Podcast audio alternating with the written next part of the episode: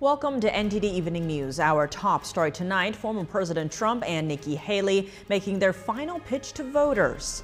Just hours before the South Carolina primary, how's the race looking and what are Trump allies telling us about their predictions? Iris Tao on the ground. In Georgia, former President Trump's team pushes to disqualify the prosecution by submitting phone records that conflict with the top prosecutor's testimony. Our legal correspondent has the latest in that case and another Trump trial. Israeli Prime Minister Benjamin Netanyahu rolling out his first post war blueprint for the Gaza Strip, his vision of the region's future without Hamas. Senate Majority Leader Chuck Schumer and other Senate Democrats visit Ukraine on the eve of the second anniversary of the war. Luis Martinez has the update. And Russia bombards Ukraine overnight with attack drones. Meanwhile, Russia says it made its largest gains in the war in nine months. Jason Perry reports.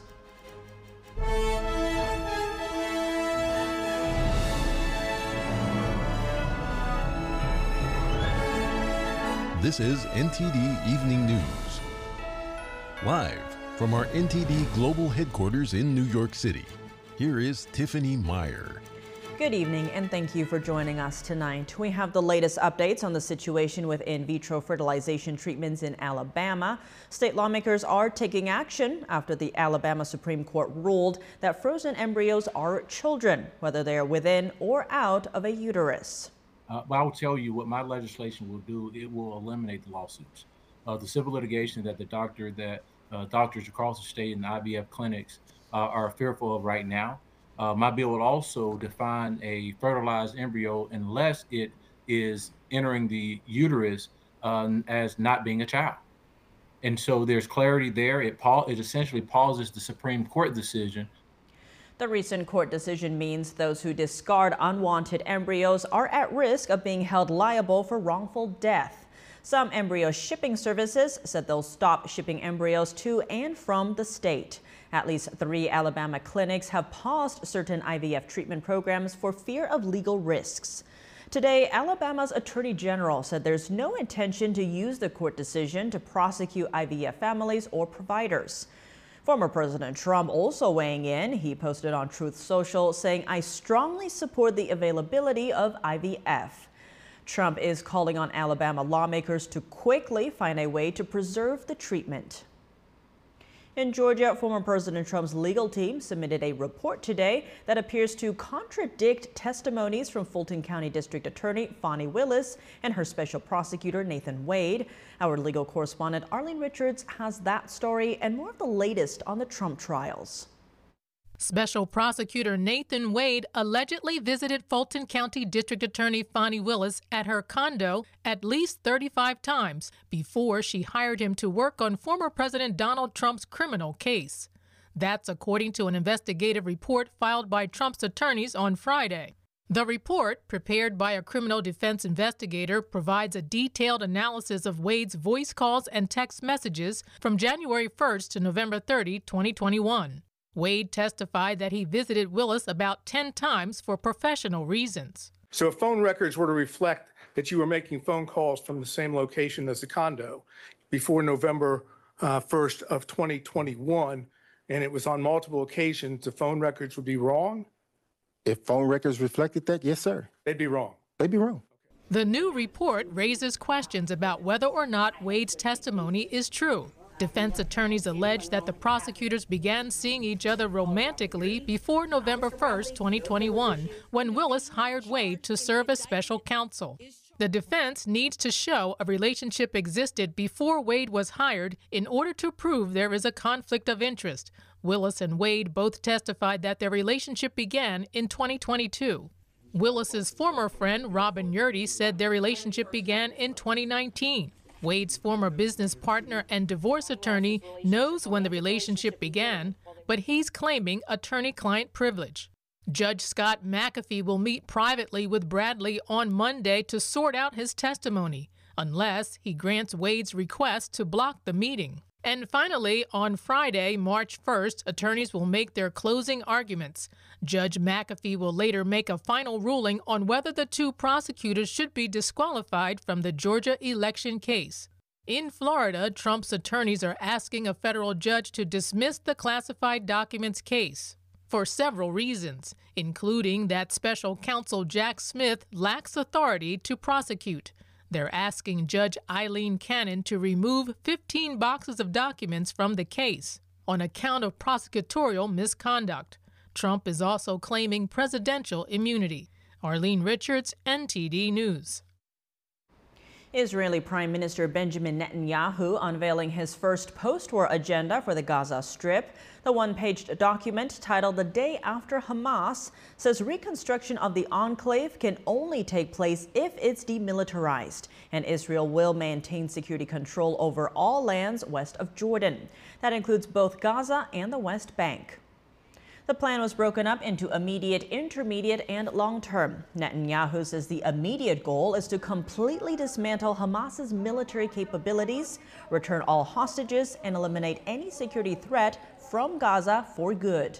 To prevent future terror activities, the document says the IDF will continue to operate throughout the enclave. That's an intermediate objective. The plan also calls for the creation of a buffer zone in the border area and allows a local organization that isn't tied to any terrorist group to govern the region. In the long term goals listed, Netanyahu rejects the unilateral recognition of a Palestinian state and said the future of Gaza should be achieved through direct negotiations. The new blueprint was presented to Israel's Security Cabinet and is still subject to amendments in Ukraine right now. It's already past midnight, February 24th Ukraine time, marking the second anniversary of the start of the Russian invasion. Two years later, much has changed and much remains the same. Our Washington correspondent Luis Martinez has more on this story. Today, the Biden administration has announced sanctions against Russian entities, and a Russian drone strike has killed at least three people in the Ukrainian port city of Odessa. Today's headlines are not dissimilar from those of February 2022 or late February 2023, but the outlook of the war has dramatically shifted. On Monday, Russian forces captured the Ukrainian city of Avdiivka, the second city to fall within the last seven months after the fall of Bakhmut.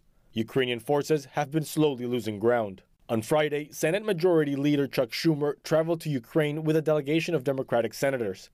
He told Ukrainian officials that the American people stand with Ukraine and will keep fighting to get Ukraine the funding it needs for the war effort. The visit of Senate Majority Leader Chuck Schumer is the highest congressional visit to Ukraine since Speaker of the House Nancy Pelosi visited over two years ago. But since then, much has changed in Washington. On Friday, the Biden administration announced new sanctions targeting more than 500 individuals and entities in Russia. This is in addition to the more than 16,000 sanctions from other countries since the start of the war. We're also taking action against three individuals specifically in connection with the death of Alexei Navalny uh, the prison warden, the regional prison head, the deputy director of the Federal Penitentiary Service. And President Biden urged Congress to pass a foreign aid package that includes $60 billion for Ukraine. House of Representatives must pass the bipartisan national security bill. The bill provides urgent funding for Ukraine, and it passed overwhelmingly in the Senate. Despite two years of sanctions against Russia and more than $75 billion in aid to Ukraine, the conflict continues. Reporting from Washington, D.C., Luis Eduardo Martinez, NTD News. Residents in Ukraine scrambled for their lives after Russia bombarded the country overnight with attack drones. This comes as Russia made its largest gain in the war in nine months. NTD's Jason Perry has the update on the war in Ukraine. On Friday, emergency crews in Dnipro, Ukraine responded to the aftermath of a Russian airstrike on this building. Eight people were injured in the attack, according to the regional military administration. A local official said the building was hit by attack drones. Two apartments on the ninth floor were destroyed, one on the eighth floor, and partially on the seventh floor. There are people under the rubble, one or two. The search operation is underway. Also on Friday, Ukrainian firefighters helped put out a fire in Odessa after Russian attack drones hit a commercial area. According to the regional governor, the strike killed three people. Ukraine's military said Russia launched 31 drones at Ukraine overnight, and Ukraine's air defenses destroyed 23 of them. However, these Ukrainian soldiers on the battlefield said they can see the Russian targets, but they can't hit them. We often look at the video feeds of our drone pilots. They show us pictures from the front lines. A lot of Russians try to attack our positions. If we had more ammunition, we could stop them. But since we lack ammunition, we have nothing to work with. This comes as U.S. military aid to Ukraine has dried up in the past few months. And just a week ago, Ukraine withdrew its forces from Avdiivka, a strategic city in eastern Ukraine. And soon after, Russia reported taking over the city and what was Russia's largest gain in the war in nine months, giving Russia more control of the Donbass region in eastern Ukraine. Russia says they are now clearing the area in Avdiivka and apparently finding arms and ammunition the Ukrainians left behind. The rate at which uh, Ukraine can fire artillery is now dropping significantly against their Russian adversaries. Now they are maybe five to seven to even 10 times uh, reduced compared to the Russians. So the Russians can outgun them. And simply the way that this war is going at the moment, the Russians just bludgeon through. They will throw people at it. They will shell the hell out of everything. They're taking massive losses, but they don't care. But hope could soon be on the way for Ukraine, as Ukrainian pilots have been training in different countries to fly the F 16 fighter jet. Denmark expects to make its first delivery of F 16 fighter jets to Ukraine this summer, which could shift the balance of power in the war. Jason Perry, NTD News. Back in the States, thousands gather as former President Trump holds his final rally before the South Carolina primary. And Nikki Haley seeks to appeal to independent voters in a new message today. NTD's Iris Tao joins us live from Rock Hill, South Carolina. Iris, what's happening there today?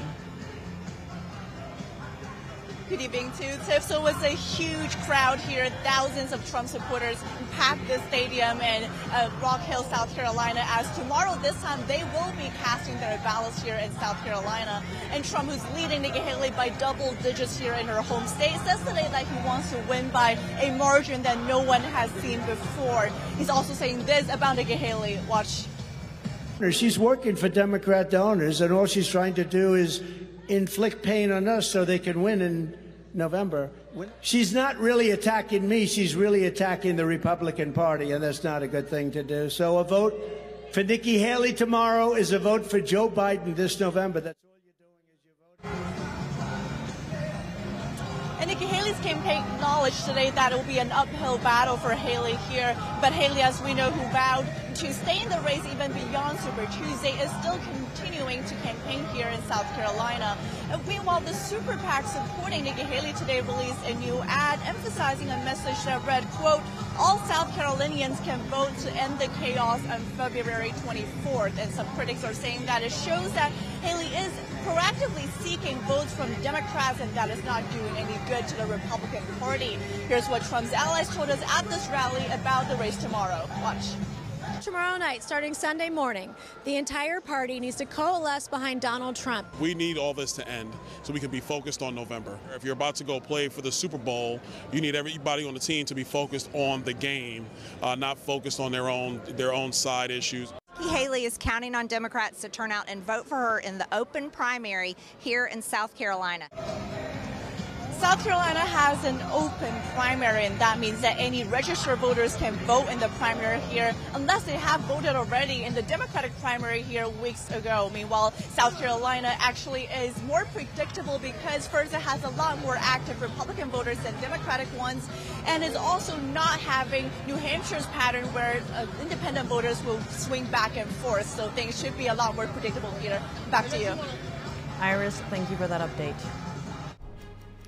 Coming up, the South Carolina GOP primary is just 24 hours away. Will former President Trump beat Nikki Haley in her home state? A look at the latest poll numbers with Dave Martin. And the former UN ambassador has vowed to stay in the race regardless of Saturday's outcome, but our guest says we're unlikely to see a surprising result. Hear his take on Haley's campaign. Former President Trump getting a lot of attention at CPAC today. That's despite the fact he wasn't even at the conference. Ariane Pasdar brings us what the speaker said about the former president after the break.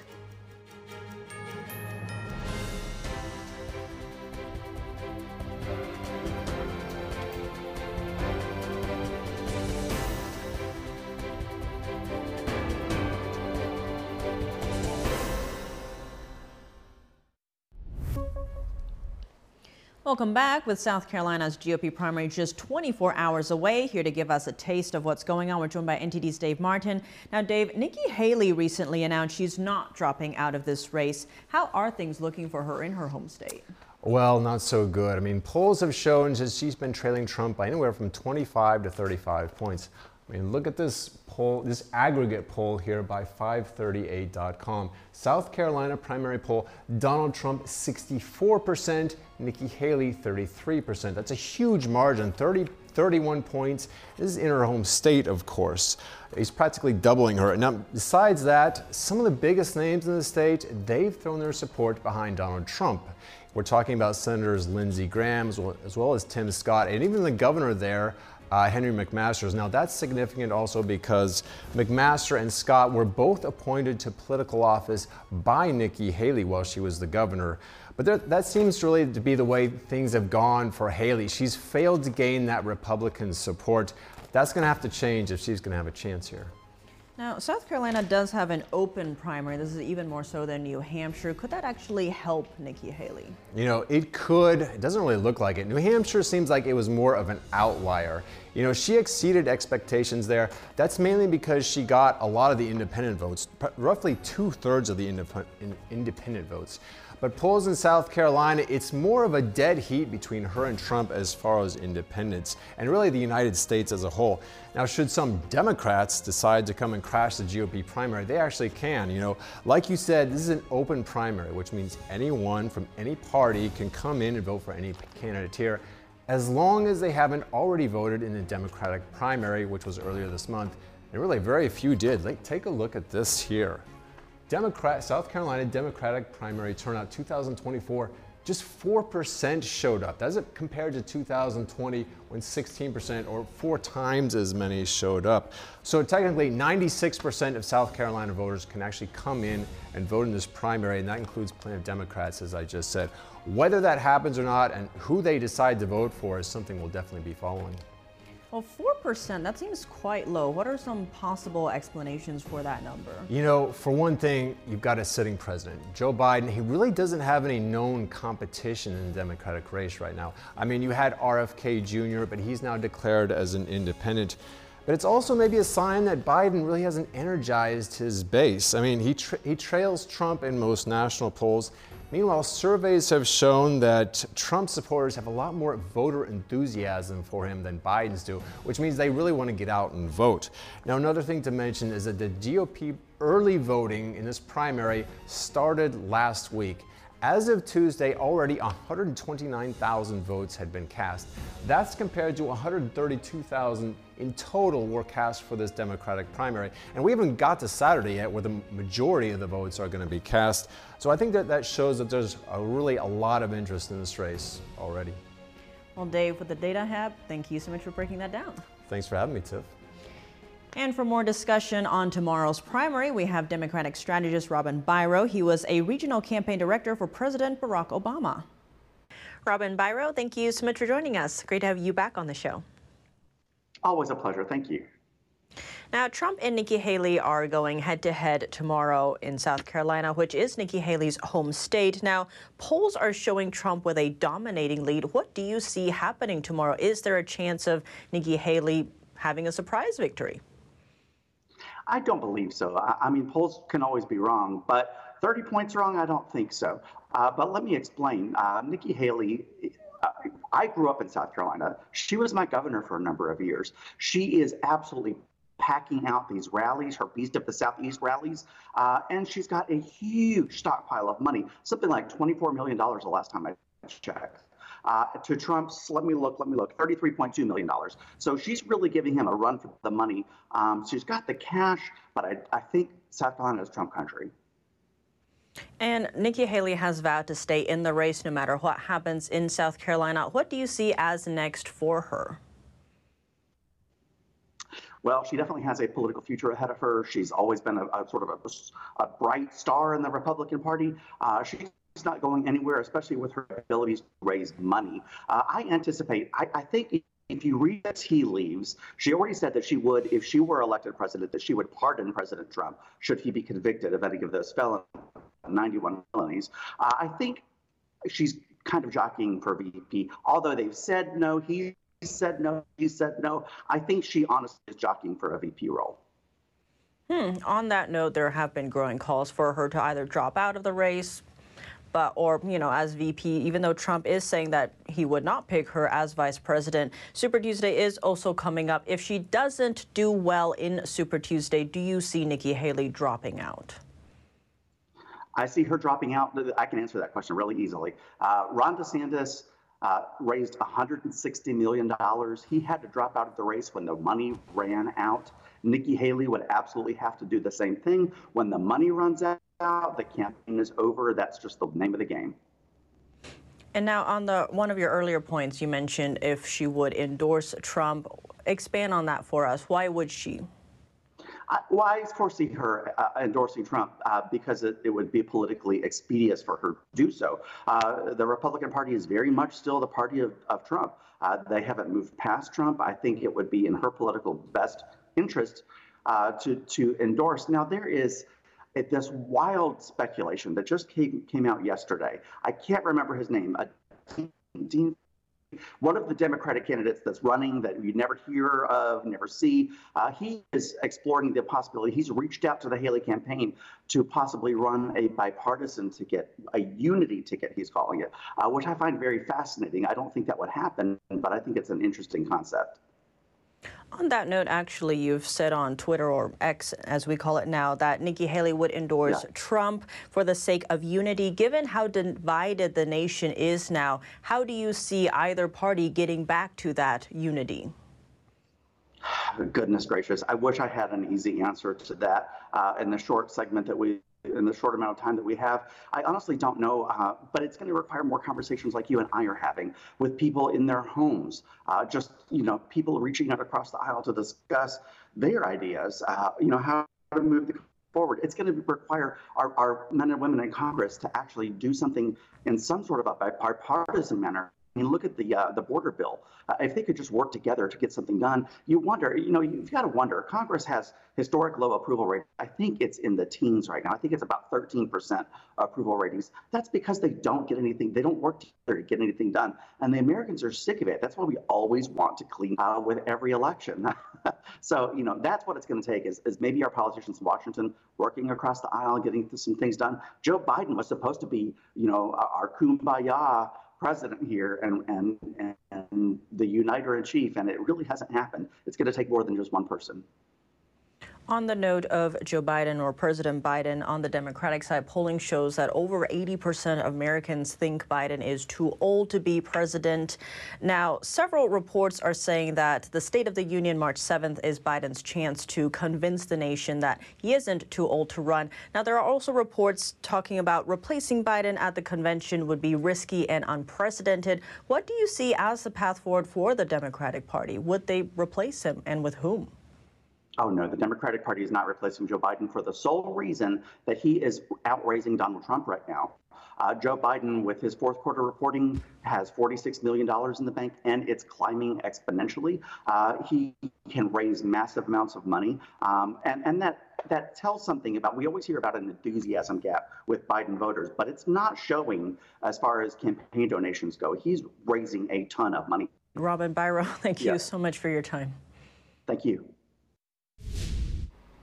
With the South Carolina Republican primary coming up this weekend, NTD News will be covering all the action. We'll have a lot prepared for you, including special guests, on the ground coverage, and more of the Data Hub. Join Steve Lance and myself on the Nation Decides 2024 live tomorrow, February 24th at 6 p.m. Eastern. Today's the second full day of this year's CPAC conference in D.C. Former President Trump got a lot of attention despite the fact that he wasn't even at the conference. NTD's Ariane Pasdar has an update.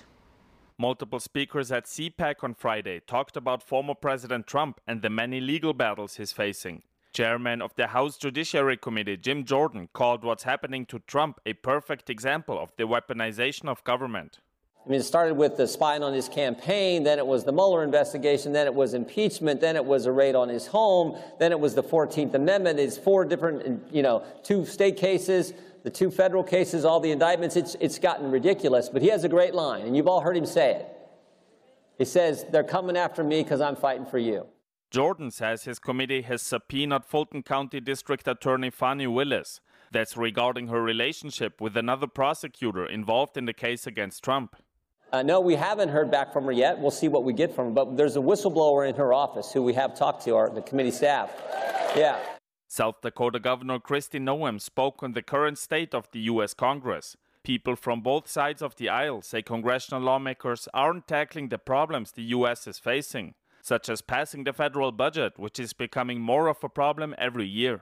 And, you know, to be honest with you, we shouldn't look to Congress for the answers either. The gridlock on Capitol Hill is not going to break in time to save America. We need a president who will. And I have always believed and supported the fact that our next president needs to be President Trump. And former Trump strategist Sebastian Gorka suggests it's admirable that the former president has still decided to run again, despite all the troubles he's facing. He could just go away, get back to his businesses, live a peaceful life, play golf for the rest of his existence. And former President Trump is scheduled to speak at CPAC on Saturday at 1 p.m. Ariane Pasdar, NTD News.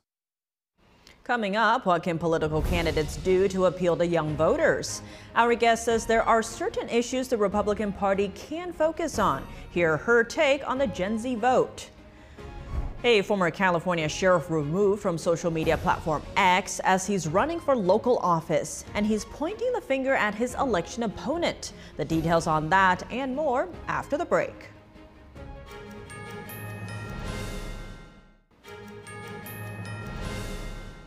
Welcome back. If you're just joining us now, here are some today's top headlines.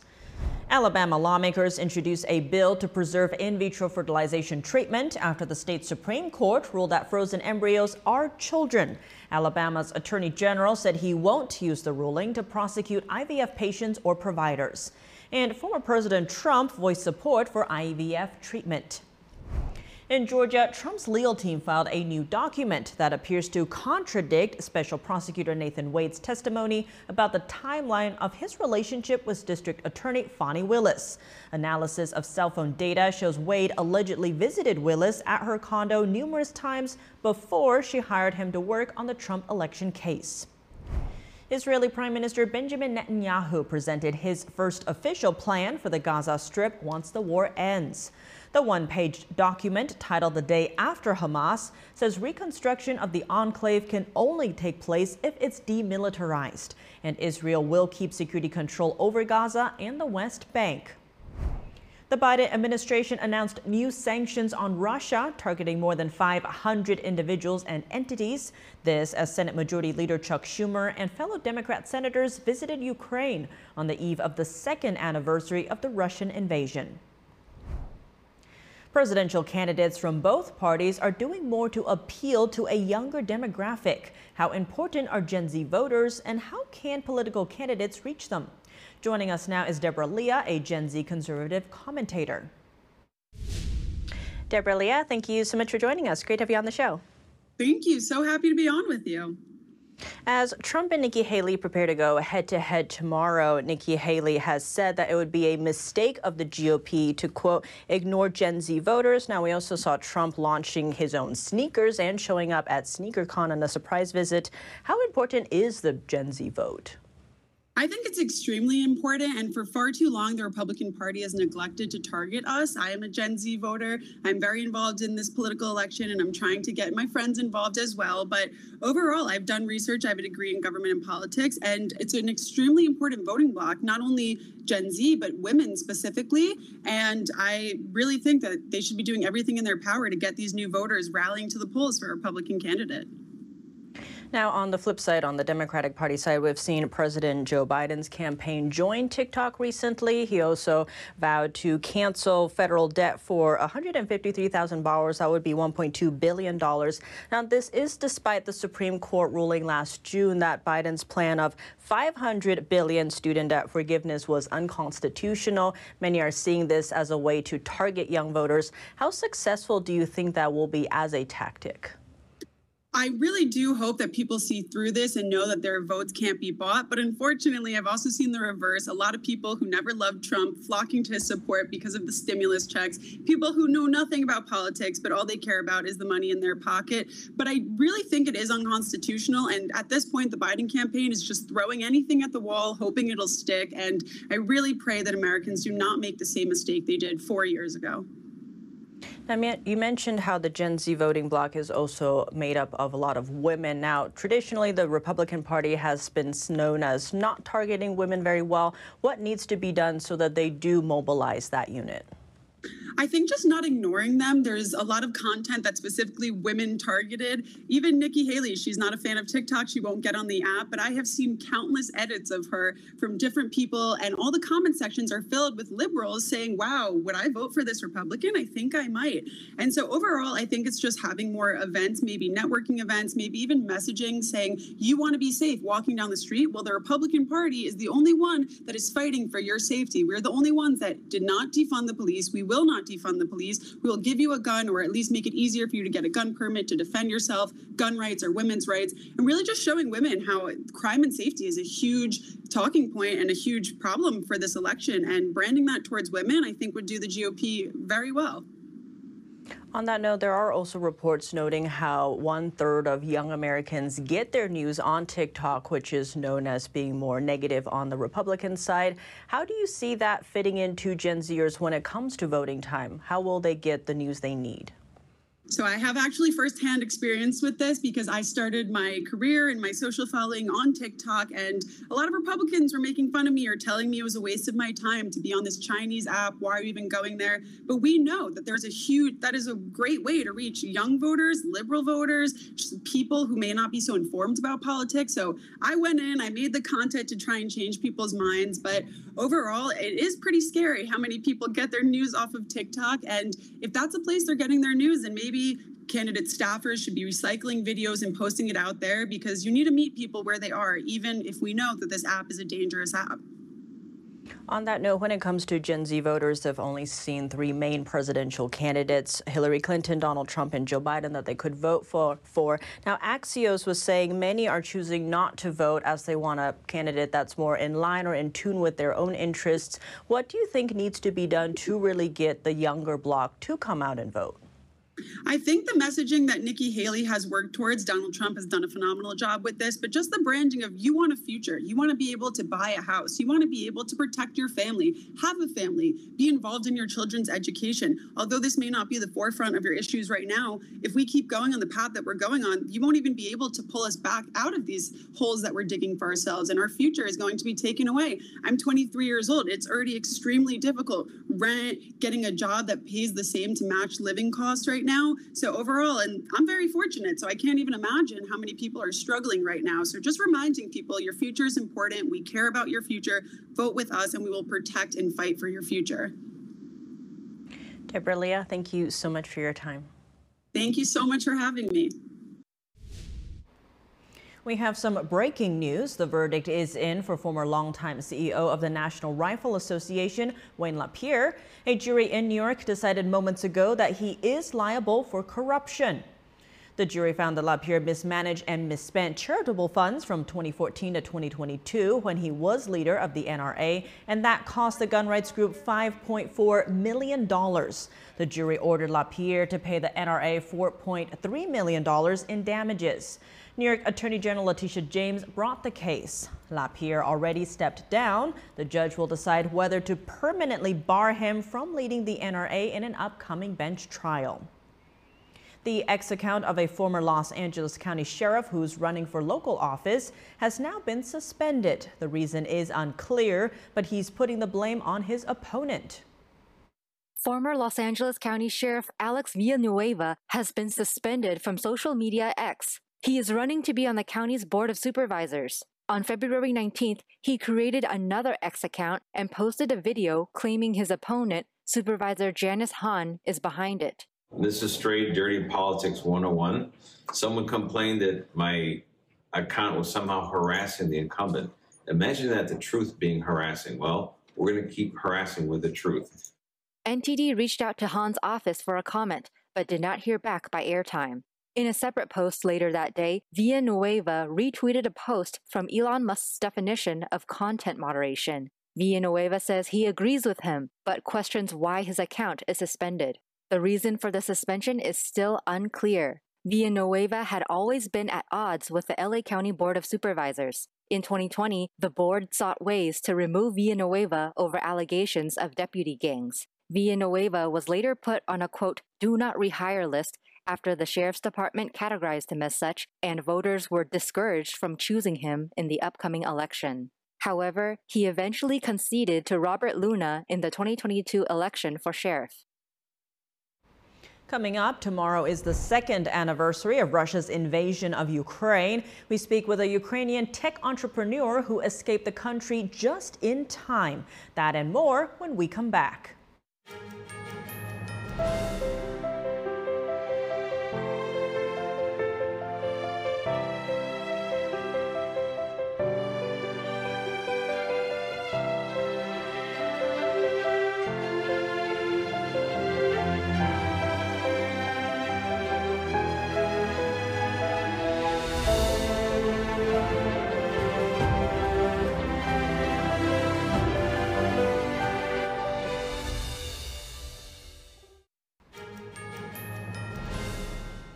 Welcome back. I'm Tiffany Meyer. Columbia University, the latest Ivy League institution to come under fire for alleged anti-Semitism on campus since the start of the Israel-Hamas war. One Jewish graduate student is suing the school, saying she was forced out of an academic program after she requested religious and safety accommodations. NTD's Jack Bradley spoke with Brooke Goldstein, director of the Lawfare Project, the firm bringing the lawsuit. So we are very proud to represent a very brave Jewish Jewish student named Mackenzie Forrest in her groundbreaking civil rights lawsuit against Columbia University, which has become an unlawful and horrifically hostile environment on that campus for Jewish students, especially after October the 7th. Columbia University has seen pro Hamas protests run rampant throughout the school, even blocking access to some classrooms. The free speech rights of Jewish students are violated at Columbia University. The Jewish students are being physically assaulted, not just verbally, but physically assaulted. One student had his hand broken, and it's intolerable. So we are representing this student because she herself was also victimized by anti Semitism. And what is so remarkable about this case is that when the school admitted that the campus was not safe for our client, they still refused her the ability to take her classes on Zoom when taking classes on Zoom, especially after COVID, is something that's routinely accommodated. So we are representing her in this uh, civil rights lawsuit against Columbia University, as well as other lawsuits we have, because I believe firmly that impact litigation, civil rights litigation, is the only way that the Jewish community is going to receive equal protection in this country. We are the oldest, most persecuted minority community in human history, and we are in the age of minority rights movement. So the time is now for our, our civil rights to be upheld. You know, in Harvard, we're seeing uh, similar lawsuits. The president just stepped down uh, after allegations that she that they weren't doing enough to address the anti-Semitism on campus there. Why is it happening on college campuses? Because what we're witnessing is the the greatest subversive influence campaign that has ever taken place that is being funded by foreign countries such as Qatar, which is the second largest state sponsor of terrorism. They are the primary sponsor, along with Iran, of the Hamas terrorist group. Spent billions and billions of dollars over the last 10 years that we know of funding DEI departments, diversity, equity, inclusion, behind critical race theory, behind Middle Eastern uh, studies departments and infecting the schools, not just with anti Israel rhetoric and ideas, but anti American and anti democratic ideas. And they want to destroy this country, and they're doing it from within. And unless there is a major course corrector, and that happens soon, unfortunately, five years from now, this country is going to look very, very different. So I urge everybody who is watching this program to take this issue seriously. If you have a student on a college campus, it doesn't even have to be an Ivy League school, pay close attention to what they are being taught. Thank you very much for your insight here. Brooke Goldstein, founder of the Lawfare Project. Thank you very much. And on the heels of that lawsuit this week, five more Jewish students and two organizations have taken legal action against Columbia and its affiliate Barnard College. The group alleges severe and pervasive anti-Semitism on campus and say the schools aren't doing enough to address the rising hate targeting Jews. Nearing the second anniversary of Russia's invasion of Ukraine, we hear the story of Ukrainian tech entrepreneur Volodymyr Panchenko, who escaped right before the initial attack. He has a message for the American people. NTD's Virginia Gibson has more. Ukrainian tech entrepreneur Vladimir Panchenko relocated all the employees at his firm, DMarket, right before Putin's invasion. DMarket, a marketplace for trading virtual goods. 100 people were working there at the time. I offered uh, to all of them and their immediate uh, families and relatives, and even uh, we took a couple of dogs and cats as well. Uh, just to move away uh, from the front lines for a month. And if nothing happens, then we just spend a month uh, somewhere like in a neighboring country. But if it does, which proved to be true, we probably saved some lives. DMarket's employees are now in multiple countries. Panchenko himself came to the U.S., where he did everything he could to help Ukraine, such as donating money. He watched as many of his friends fought on the front lines, many of them dying in the process. Panchenko hoped the war wouldn't last this long, but having a master's degree in history, he knew it was likely. It takes time to fight the evil. Sometimes it takes time to defend and to safeguard your people, but it has to be done. And uh, I'm grateful for all the support that America has sent, and I'm grateful for all the support Americans uh, are doing uh, for the Ukraine. So that's what I would like to say. Thank you. Panchenko now lives in California with his wife and one year old son, Lucas, born in January last year. Panchenko continues donating money and following the news, and he's now working on a secret AI venture he believes could help his native land. Virginia Gibson, NTD News. Today, fire investigators are trying to figure out the exact cause of a deadly apartment building fire. Flames tore through the structure in eastern Spain yesterday, killing 11 with dozens of people missing. Lauren Anthony has the latest. The blaze spread rapidly, in part due to strong winds that whipped up the flames. But one insurance expert said a contributor might also have been the use of a plastic material on the building's facade. Visiting the scene on Friday, Prime Minister Pedro Sanchez said residents had lost everything in a matter of minutes. Emergency services said the fire started on Thursday evening on the fourth floor of the block in an affluent neighborhood of Spain's third largest city. Witnesses said the fire took just half an hour to engulf the building in El Campanar. Panicked residents rushed to balconies to plead for help as burning embers fell to the sidewalk below. The building, comprised of two towers linked by what its developers described as a panoramic lift, had several dozen flats. Officials say it was completed in 2008. A 2007 promotional video by the building's developer highlighted the innovative material used to clad the building's exterior, which passed rigorous quality checks. A deadly fire in West London's Grenfell Tower apartment block in 2017 killed an estimated 80 people. The blaze there was caused by an electrical fault, but its rapid spread was blamed on the use of highly flammable external cladding. And that's all for today's news. Thanks for tuning in. I'm Tiffany Meyer. Good night.